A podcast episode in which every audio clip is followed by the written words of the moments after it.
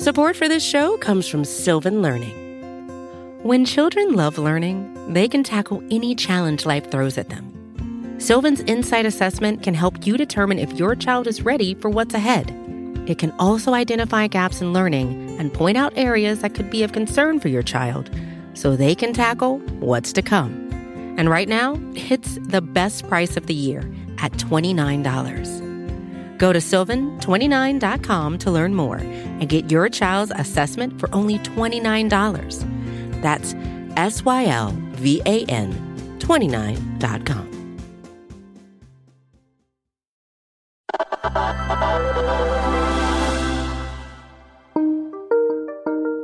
Last week, Elon Musk, the world's second wealthiest person, said that he was leaving California, moving to Texas.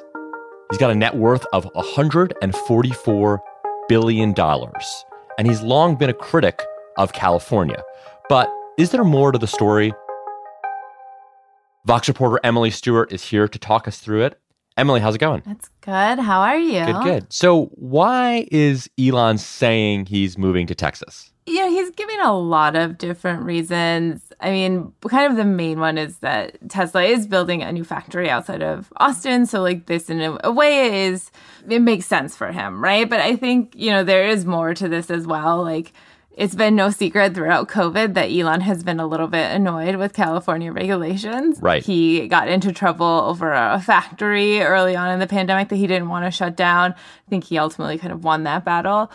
But, you know, he's kind of over it. And I think that you can understand you go to Texas and it might be a friendlier business environment. And certainly I think that elected officials aren't going to be bothering him in the same way in Texas that they are in California. Yeah. So your point is that there is a business logic to this. Like nothing he's saying seems implausible. No, I don't think it's implausible at all. Like, it makes sense, and I think it makes sense for him on a personal level as well, in the sense that Texas doesn't have an income tax.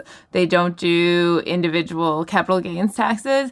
Now, like, is it a huge tax advantage for him? Maybe not. Like, they do have high property taxes, but also, like, the cost of living in Texas is lower. Now, like, obviously, if you are as rich as Elon Musk is, should you really be worried about like cost of living expenses? Maybe not, but you know.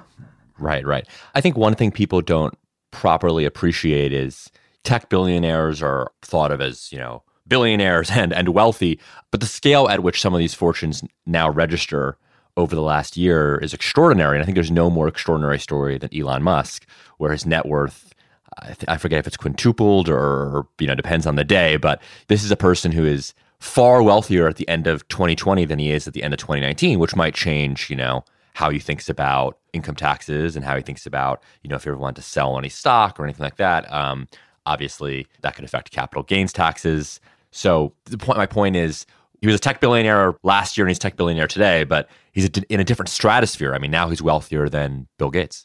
Right. Well, and Tesla's had a huge year, right? The stock price, I don't even know what it's on, but it's completely skyrocketed. And now Tesla's about to join the S&P 500, which will be even better. So you talked about COVID before, and Elon has talked a lot about sort of a cultural clash with California. And I wonder to what extent this isn't just about, you know, the Tesla factory or the state income taxes, but sort of this belief that California is over the hump. That, you know, it's no longer the great place to build a company. And obviously there's always, you know, self-serving talk from other places around the country that they're building the next Silicon Valley. And, you know, there's always talk about how venture capitalists or founders or CEOs want to go beyond Silicon Valley and build their next great thing elsewhere. But I wonder if you can talk me through a little bit of the cultural backlash to California and what Elon's talking about. I mean, I think it's kind of a trend that you can see. You know, you're based in California, right? So I'm in New York. We can see something very similar here right now. In New York, all of a sudden, sure. Right? But here, like, our Texas is Florida. So everybody I know is like, now, like, maybe I'm going to Florida. And so you have like a Goldman Sachs saying that maybe they're going to move like asset management to Florida. Like Jamie Dimon at J.P. Morgan has said a similar thing. Maybe they, you know, he would consider going to Florida. And so I think it's a similar thing with California, right? Where the big question is like, how valuable is it to be in the place? And it's hard to know, like you said, right? There's this constant narrative of here's going to be the new Silicon Valley in Austin or Chicago or wherever, right? And it doesn't happen. It's hard to say now. I think the X factor here maybe is COVID showing everybody that we don't really need to be in the same place. Right, right. But like predicting the future and like Silicon Valley won't matter and California won't matter, I don't think I'd go that far to say that. Should people be concerned about this trend at a high level? I mean, obviously, people can live wherever they want, right? And these are just a few people. But do you think the average American should have concerns about wealthy people leaving California? I mean, to a certain extent, who cares where Elon Musk lives? But at the same time, I think that obviously the big worry is that if enough of these people leave, enough of these jobs leave, that has an impact on tax revenue. That is what the risk is. And that's sort of the fight that states are always engaged in, right? We remember Amazon doing its sweepstakes for who can give us the best deal to build our HQ2. And then they ultimately went, picked New York, right? And D.C., but then didn't pick New York. I mean, it's, so this is like a constant push and pull that I don't think is going away. But again, it just seems like the big question is this enough to reach a critical mass of rich people running away? Right, right.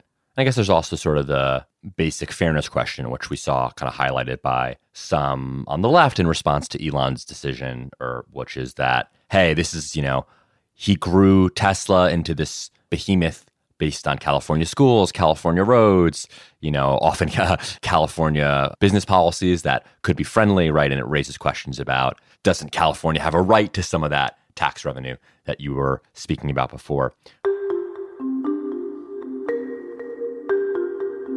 Emily Stewart, thanks so much for joining us. You can read more of all of our work at recode.net. Cool. Thanks for having me.